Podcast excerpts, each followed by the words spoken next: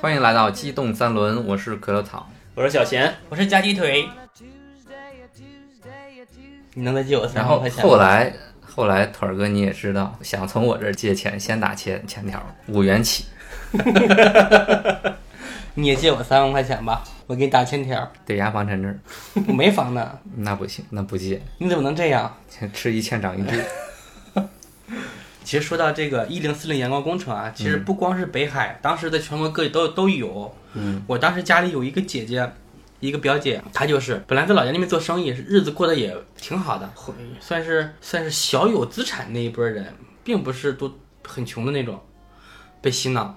他们夫妻二人从老家一路到镇江，到镇江那边去搞这个传销。后来呢，他就通过各种渠道，然后呢给我爸打电话，那个说表弟们也都在外面，这儿正好呢有一个事儿挺好，可以挣钱，让表弟们也过来看一看。我爸哥就跟我们说，我们说我们一觉得感觉有点不太靠谱。我哥当时就说你这个东西是骗人的，是传销。但是我爸呢是不愿意相信家里人骗他，他也不说这是这么实在的亲戚关系，怎么可能骗你呢？啊，你这是你表姐。你你你们去看看，我们都不去。但是当时我是在干嘛呢？我刚刚接触网络不久，也是想做电商，想卖点啥东西。你就去了我没去，我没去。正好我表姐说在那边在做什么，做自行车，哦，在卖自行车。我说那他那是工厂，如果生产自行车，我找他拿货源哈，我在网上卖，这不也挺好吗？是吧？也是个是个生意。只有我唯一一个人联系了他。我说表姐，我说你们是卖啥自行车啊？他说就是我们这边本地产自行车。我说我在网上搜了。镇江上没有自行车厂啊，他说我们这是这有，就是可能小厂不出名，就可能网上没有。我说那你们叫什么牌子呀？他顿了一下，可能没有想到我会问他自行车牌子，这因为本身就是假的嘛。顿了一下说，我们这叫越野牌自行车。我靠，我这个还有还有这个牌子，一听就假是吧？就一听就假，我就给我就更疑心了，然后我就去搜，去搜呢没有没有搜到，我就给他打电话，打电话不接，哦，因为传销的一个很大特点是，你给他打过去，他当时是不接的，他一定是过一会儿再给你打。为什么怕浪费你电话费吗？不是，不是，他是要，他是要跟他的这个上级在一起接，怕他随意接的话，别人给他反心了，哦我给他讲这个事情，所以呢，都他都是去找他上级那边再去接这个电话，然后我我再给他讲之后，我说你这也没有，那他就说表弟你还是过来看看，我们这边挺好的。我说你们都没有自行车，我去干嘛？电话就挂了，挂了之后我就非常笃定我哥的想法是对的，他就是传销，就是想拉想拉人头骗我们过去。当时我爸还是有点疑惑，还是认为不可能。不过后来我们反正是没去嘛。后来呢，过年回去去表姐家里拜年的时候，我爸当时也跟着去了，又聊到这个事情，就是我那个表姐的亲弟弟们、弟弟妹妹都说她是在搞传销，我爸才开始信了。然后后来呢，那个表姐可能也没挣到钱，他们就回去了。那还挣啥钱呀？就对能回来就不错了。想我想说就是。他们，你所谓的骗啊，在他们来说有两种人，一种人是他是真的骗，对，就把你骗过来跟我一起干这个事情。对，有一种人他不是骗你的，他是真心的认为他在帮你，用他们的话讲叫善意的谎言，嗯。因为这个事情我直接跟你说，你肯定不信，对，所以叫我要想方设法把你骗过来，我们一起发财。就我在北海市看到有很多那种就把自己的老婆，嗯，把自己就老婆，你想想，你跟你老婆一起来干这件事情，然后还有就是你把你的女儿、你的亲戚，就各种，这这种都是亲友关系的，就是就拉过来一起至亲都拉过去是吧就？他的想法就是大家一起发财。哎，我是把亲戚这个那个那个一算，我这已经多少个人头了，对吧？然后你再去拉谁谁谁，又多少个人头，这我们一起赚钱嘛。我记得我当时在北海印象比较深刻的就是有一个楼，那个楼是呃主的一个哪个单位我忘了，然后那个楼上面插了两个旗子，嗯，说那个旗子是特区的旗子，只有特区才会有这样的旗子，确实是插在那个地方，然后就就觉得很蹊跷，还还有很多就是就是各种明着暗着的在搞这件事情，但是政府不愿意管，甚至还有一次考察是他们开着大巴车带我去就北海这一圈转一圈，来到的下面，嗯，这波传销的人在宣传栏上开始讲传销怎么怎么样。其中那个导游，他虽然不自称导游，他自称什么经理，然后说我们如果这个事情真的不成立，那我。我下面讲这些事情，为什么没人管？哎，我就想为什么没人管？那 确实没人管。然后我就就就就觉得这个事情，我觉得不是支持的。我觉得我可以笃定是这么说。为什么这么说呢？北海那个地方农林牧副，没什么没什么好搞的，就可能就有一些小渔村吧，打打搞一些这种下海挣点这种想想确实是啊，在养鱼养殖业，对吧？大西南这个地方，确实是感觉没有什么经济。你什么东西都没有，房价那会儿两千块吧，然后你突然外部这么多资金涌入进来，如果你是你会拒绝吗？虽然它有点不健康，但是确确实实给你当地的生活、当地的一个产值带来了非常直观的收益的。青牌，我据说啊，我嗯后面也是看过很多这种电视上，还有一些新闻上的报道，关于广西北海这个传销的事情啊，说那里有将近一百多万人的从事着传销的这个事业，一百多万人，嗯，然后啊，当每个人的吃喝拉撒就多少钱？我觉得还有几个暗示，我讲讲。有一个是新闻上边的一个新闻上面播的一个北海传销怎么怎么样，就是说我们通过什么精准的打击了北海的什么什么传销啊，这个是就是央视那边新闻播出的一个视频片段。你给我看，然后他又说：“你看这里边有没有一些奇怪的地方？”我看确实有很多奇怪的地方。一个是北海这种地方已经很难了，它的南边就是海南岛，这个地方是很热的，那些人穿的是很厚的衣服，啊，这是其中就是很就感觉像个假新闻。嗯，第二点是有一个人刚才在拍的时候站在门框在那儿抽烟看热闹呢，过一会儿已经蹲在那儿 被警察质问了。然后这这这演员嘛，这不就是？然后就是说这东西是假的。然后他说他就问我你知道这叫什么？我说这叫什么？他说这就叫宏观调控。怎么叫调控呢？就是有胆的人、聪明的人，他会知道这个东西是假的。呃但是就是这个新闻是假的，这个地方是可以发财的，就是把那些没有胆量、没有魄力的人就洗出去，洗出去。对，来这儿的人都是有魄力的人。就说的就是，就感觉就是真的跟真事儿似的，，对，然后天衣无缝的感觉。然后就拿当年的深圳举例，说深圳当时怎么怎么也是怎么怎么穷怎么破，但是当地的人也是胆子很大，去搞贸易搞什么的，后来都发财成了老板。然后就说现在的我们的北海就是未来的深圳，然后就是有很多人会在那个地方搞传销，有还有多余的钱会在当地买房，因为当时房价确实不贵，一五年两千块确实。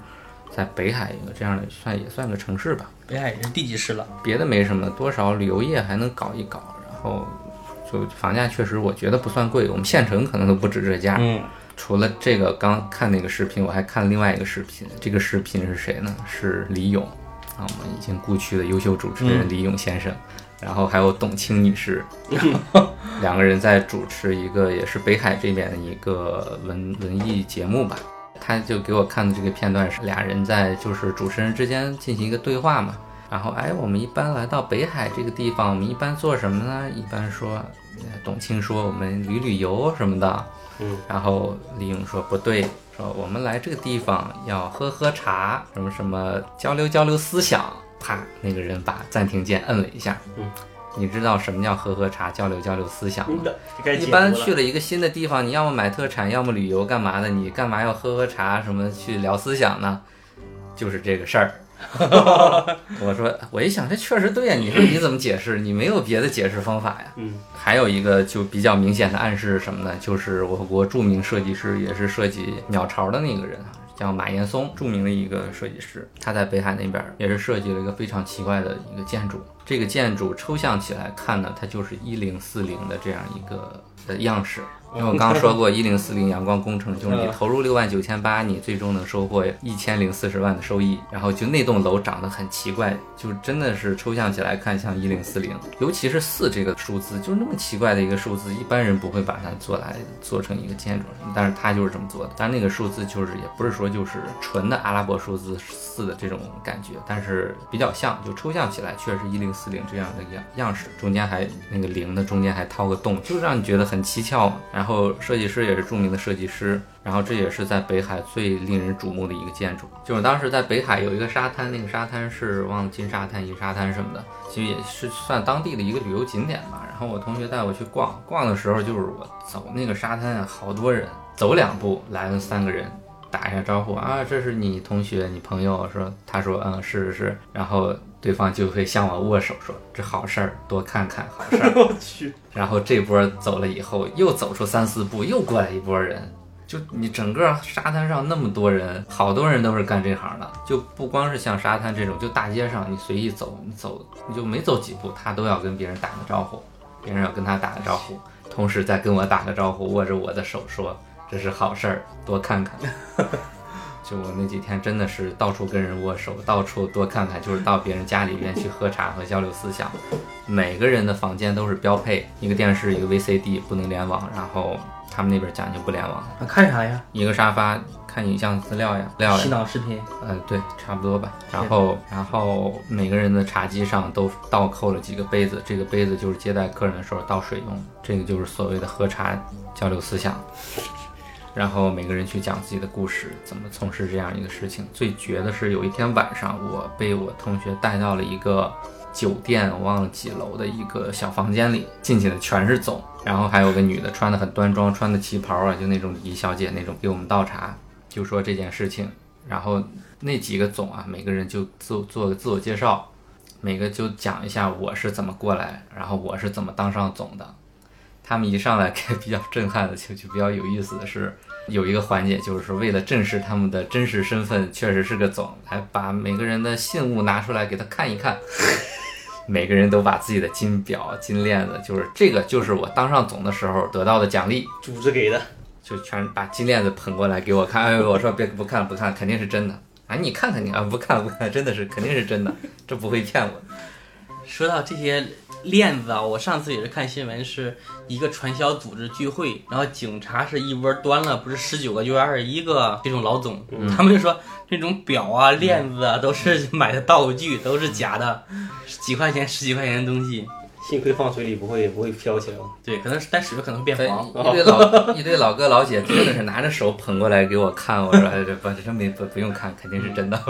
然后就每个总讲述自己的故事，说啊我以前开美甲店的，我今年什么才九几年的，什么很小，但是我现在已经当上总了，靠的就是自己的独立啊什么的，就每个人都把自己的经历吹捧一番，就让我从事这个事情。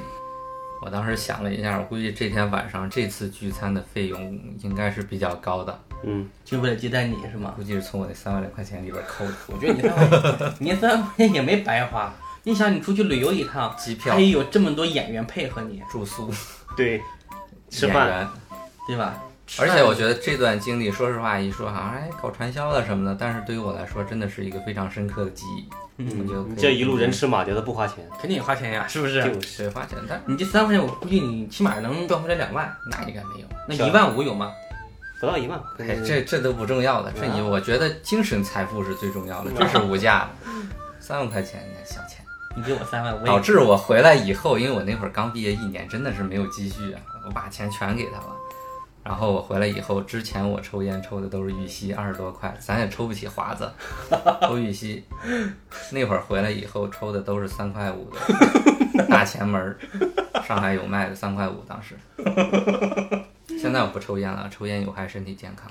要不你借我三万，我给你一安排一个个更好的升华的一种体验。所以我当时就很多人说，哎，问我说，哎，想发财、缺钱什么的，兄弟，我这儿有一个路子，我介绍你去，你只要花六万九千八，你就能得到一千零四十万的收益。可以的，我当时在北海的时候啊，说实话，我对我自己的人身安全是有一定的担忧的，肯定肯定担心，因为在这个地方，我其实说实话，我已经笃定了，不是在暗中支持这件事情的，是实实在在的利益，我我没理由去让自己相信我是不支持他的，加上各种暗示，然后我又觉得在这种地方，我一个熟人都没有，如果我同学他被洗脑洗成洗得很彻底了。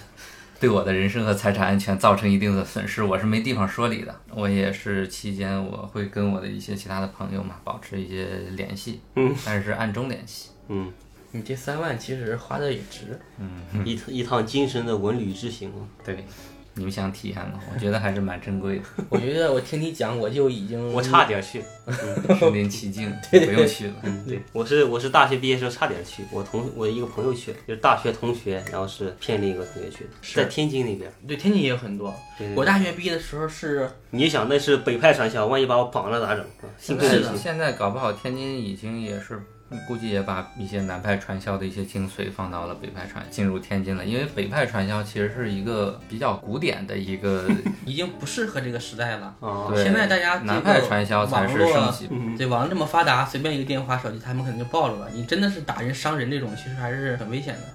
就南南派传销这块儿闹得最猖獗的一个是广西，还有就是贵州、合肥那边儿之前也挺严重，现在我不太确定，就是安徽这一片儿。就发现这种就是传销比较厉害的，可能就经济欠发达的地区会比较多。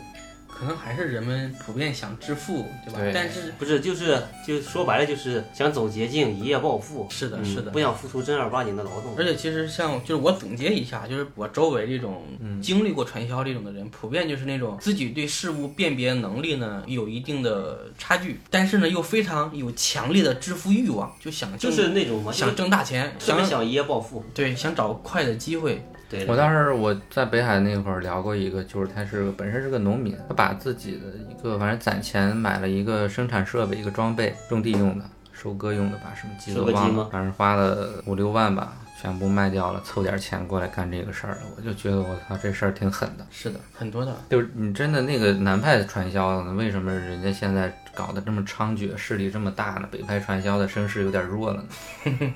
就人家是有人家的 风格魅力在里边的，就是你如果一旦你相信了这件事情，你就算把我绑走，我想办法我还要回去接，着干。是啊，是的，好多都绑走都不知道还有跑。但我之前我认识了一个朋友，他的妹妹就属于那种被绑走，然后又回去了，后来又不知道忘了怎么样了，完了后来又回来了，现在也在做生意。那个女孩还生意头脑还蛮有蛮好的，嗯，但是只是当时也是误入歧途搞了这么一个事情。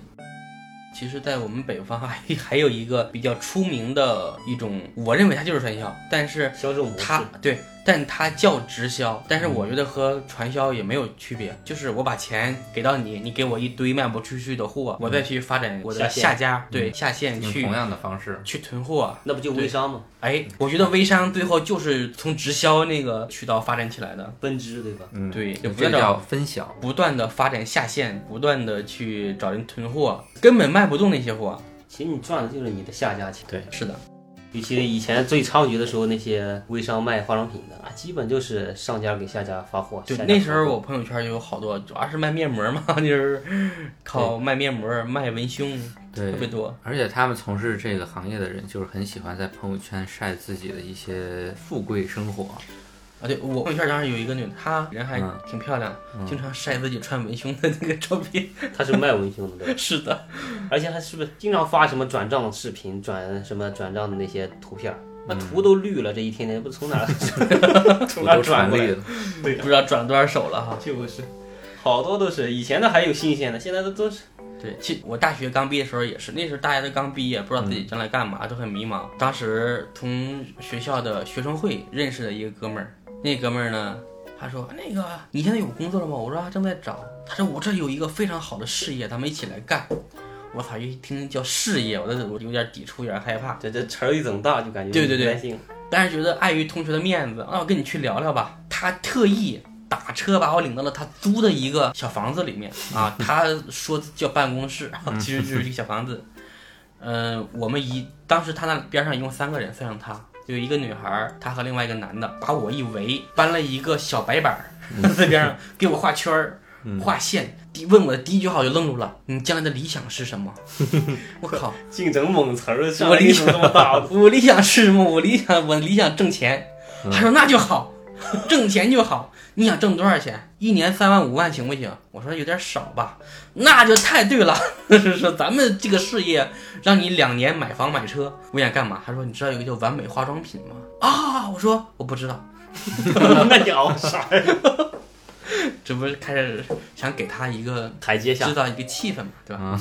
啊，他说这个东西我给你详细介绍介绍啊，又给我看视频，然后看完视频就是我们化这个化妆品一起去开会，他们都是你很年轻，刚毕业两年，买房买车，给我气的。我们这么努力是吧？我们也这么想挣钱，为什么一定要把他们把钱挣走呢？我们也可以挣呀！给我弄个小黑板、小白板在上面各种画圈儿，你一年这个发展多少下线，你可以挣多少钱？这个产品进价多少？你卖多少？你只第一笔你只要投入八千八百八十八，真的。我去，那个饼画的太吓人了！我出来之后把它就把它给删了联系方式。完美其实模仿案例嘛，对，完美安利这种，其实我最早的那个工作里面，就是说，因为安利这种搞直销，嗯，这种其实挺惹人烦的嘛。对案例。当时我们那公司就是说，当时算是一个电商平台做团购的，就是说有安利的产品都不能上，就为了怕别人说。但是吧，他后来确实是发展起来了。那后来用纽崔莱去洗白了嘛？啊，就洗白了。纽崔莱是啥？是另一个牌子。安利纽崔莱，安利旗下的一个品牌嘛。嗯。纽崔莱是不是做专门做那种就是营养品？营养品的。对对对，什么蛋白粉啊之类的。我以前记得安利最猖獗的就是我小学那一阵嘛，可能是零几年，零四五三，就是那几年，差不多。对，然后是我们楼上就有一个卖安利的一个阿姨，天天就是小区的人去她家里，然后是拿安利的做实验，然后给你对比什么什么不好，就卖安利的钙片，你看我放到醋里，这个消化的快，那个消化的不快，怎么怎么地。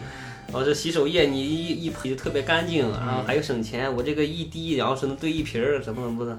当时而且那些东西都不便宜啊。是的，对，不便宜。我印象中，我爸拿回过一个牙膏，安利牙膏。对对对，二十多块。对，二十多块。然后当时那时候一般牙膏也就两三块钱。对呀。对，一般什么两元针啊，什么那个佳洁士这种都两三块，中华这种。嗯。然后就拿回一个二十块，那在一个小城镇里边。显然不是一个正常家庭经常去消费的这么一个价位。然后我爸说：“哎呀，那个朋友他一直老卖这个东西，咱也算卖个人情。”哦，然后就就而且那玩意儿管贼大，挺大的，挺大块的。然后就说挤一点就行，挤个什么豆粒大小就够了。就不是他老是给你传销概念，知道吗？嗯。就比如说咱们一般牙膏，你得得蘸个水什么的。对。他说啊，不用蘸水，直接刷，怎么起沫子？毕竟他作为一个产品，他要找到它的卖点嘛，他要说服你去买，而不是纯靠的说我们之间的一个主人关系。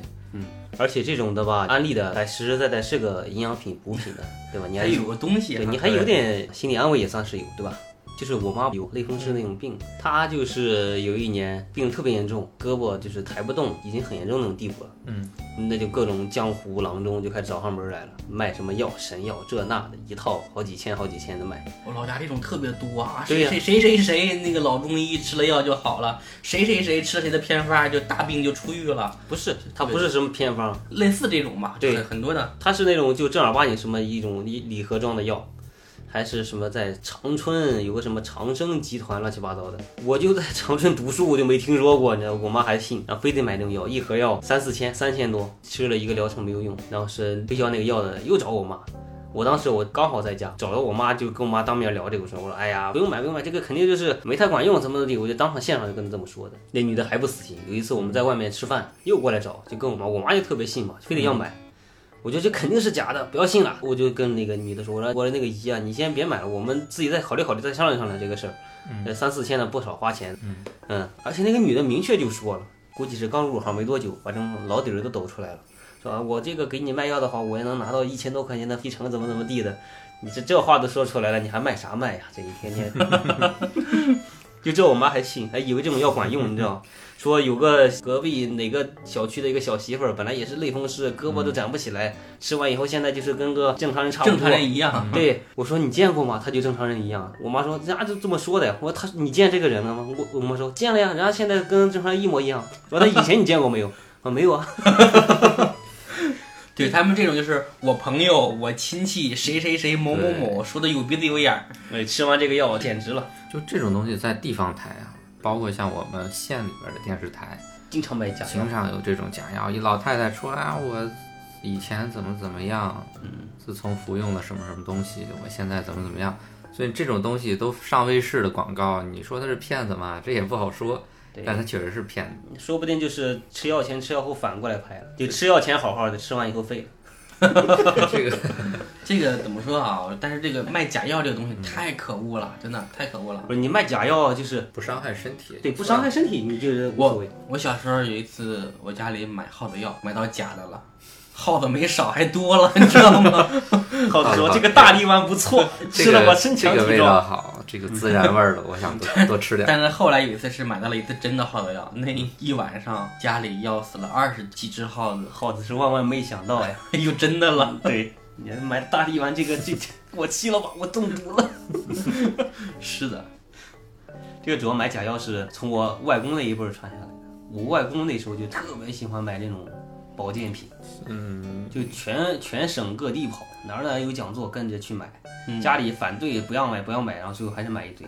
我妈当时还就是极力反对的那批人，她最后自己还买了。我说你是不是要走我外公那个后尘？现在也有很多这种卖假药的，对太多了。对，主要是太好骗了，这些人真的人。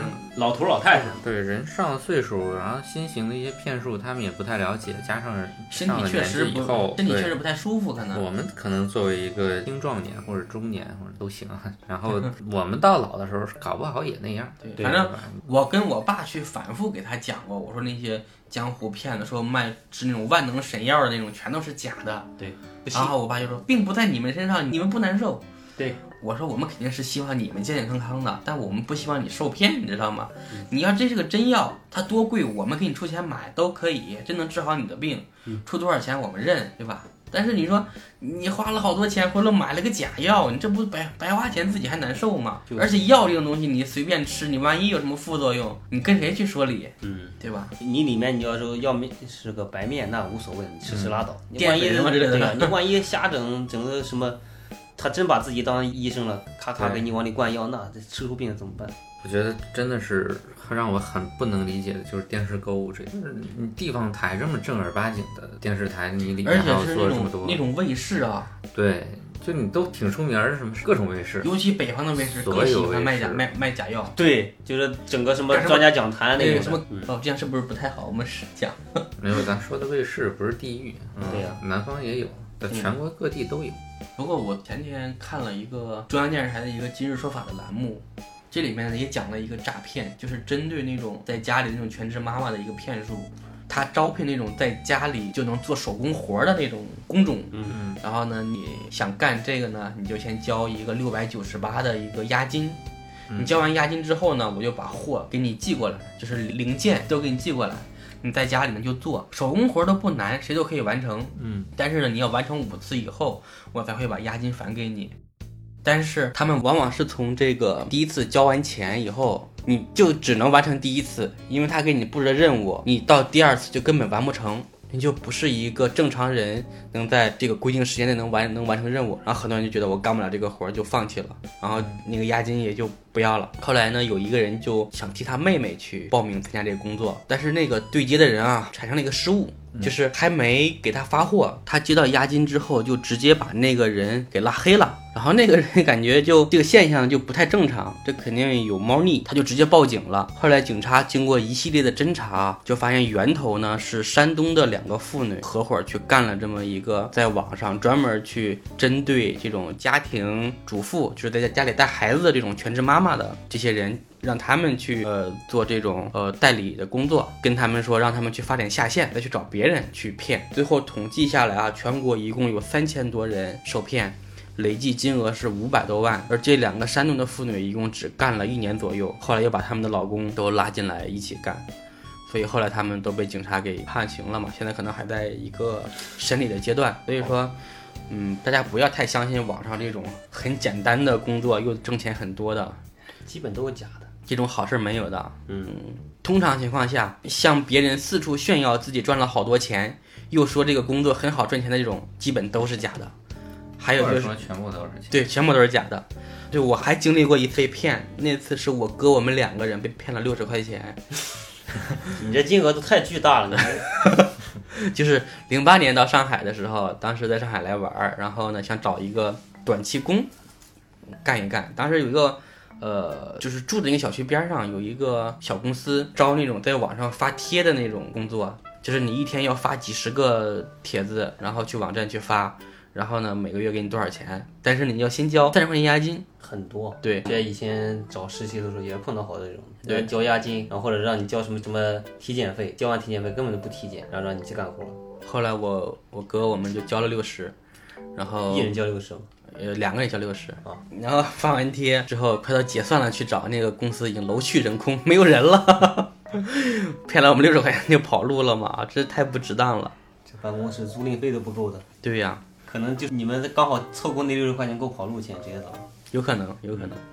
所以说，也跟各位朋友来讲啊，就是说，尤其刚毕业的，对刚毕业或者是在大学期间啊，想打个短工什么之类的，凡是让你交钱的都是假的。对，都是骗人的。对，十块钱、五块钱也不要交。嗯，而且还有好多就是那种，就是招聘让你过去，其实过去以后是让你做培训的。哎，对对，前两天我朋友也跟我吐槽，他说这个工作给你写的是啊，工资七八千，你一去你要先培训，交交两万块钱，先给你上一个培训课程。对培训课完课程完了之后，你去找工作就能达就能达到七八千，对，这不扯淡吗？简直了，一天净坑人。最近一段时间，就是在网上会有一些那种比较火的成功学的段子，就是一个大师在讲上讲台上拿一个话筒，然后就是讲一大堆什么，就是有的没的，然后是听懂掌声，对这个就成功学也挺恨人的。这种，其实你说它算不算算骗，有点就相当于这种的话，就相当于中年人的补药，对吧？中年人的那种卖的那种对，药，我看下边还有认真记笔记的，对对对听懂掌声，然后一堆人鼓掌。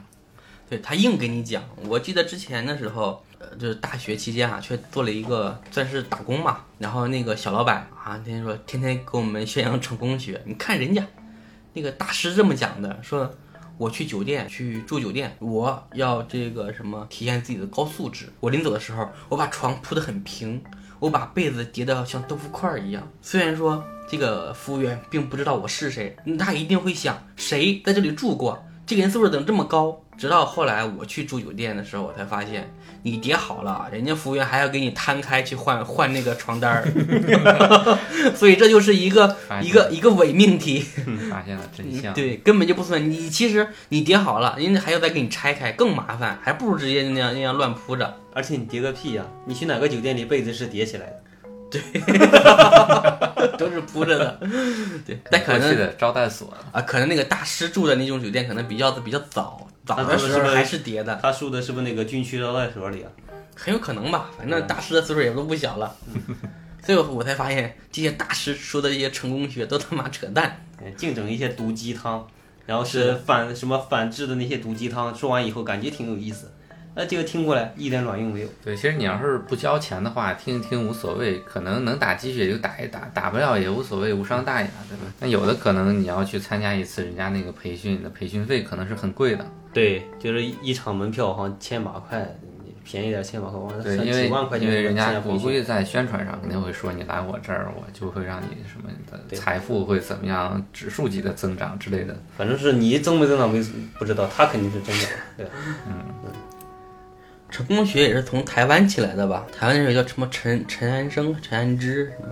不知道，李阳带起来的吧疯狂英语，啊 李阳 听懂站起来，是吗？有有这样的吗？没有没有，我给大家喊出来，像那个那个听懂掌声，我给大家学一段儿。嗯，还有个段子是这样的，说有的人是女人，有的人是女性。为什么有的人是女性，她不是女人呢？能把你的男人引爆的人才能叫女人，否则你只能叫女性。哎，有的人问肖哥说，呃，我把我的男人引爆了，转身他去找别的女人怎么办？那肖哥告诉你，你只要能把这个男人引爆，你转身就能把其他的男人引爆。听懂掌声。这真的是太扯了。我都不知道他在讲什么。反正鼓掌就对了。嗯嗯，差不多。今天呢，我们也是把自己呃和骗子打交道的一些经历和大家做一个简单的分享。嗯，我们现在回忆起来，其实这些故事还是蛮有趣的，虽然有时候会损失了一定金额。对对我前后损失了也有二百来块了，我前后损失也有万把来块了。你是几万块了？这都是人生宝贵的财富。对，要不然你没这些经历，你今天聊这一期你也聊不下来。嗯嗯，也是一个特别好的故事素材，也跟我其着别人吹牛逼嘛。你看你前面讲那个什么传销的，对吧？绘声绘色，别人肯定没经历过，肯定讲不出来。这个东西吧，其实我我其实倒还好，就是这个事情过去之后呢，除了我的生活品质断崖式的下跌，其他方面我觉得我获得的精神财富是宝贵的。哎，我觉得你的心态还可以啊。如果我刚毕业嗯被骗三万块，嗯，好像也不可能，我也没有三万块。我也是，但如果真的被骗那么多，我想我我的精神肯定会备受打击。就肯定是会萎靡一阵儿。对对，嗯嗯，你将来是能够成大器的人。对你像这种成功学的大师，他经常会可能会把一个观点摆 摆在嘴上，不要在乎小钱，对在乎小钱没有格局，在乎小钱你的能量就没有了。做事情呢，这种东西都叫物，物是低级的能量，我们讲究的是要做成事，事才是高级的能量。你想要获得财富，你必须要把事做成。听懂掌声？不要再给我们打鸡血了，好吗，大师？好好好好，我都没跟你收钱，我都。我们赚了今天哈，嗯，好，那我们这期就在大师的掌声中结束吧。再见。嗯拜拜。嗯，拜拜。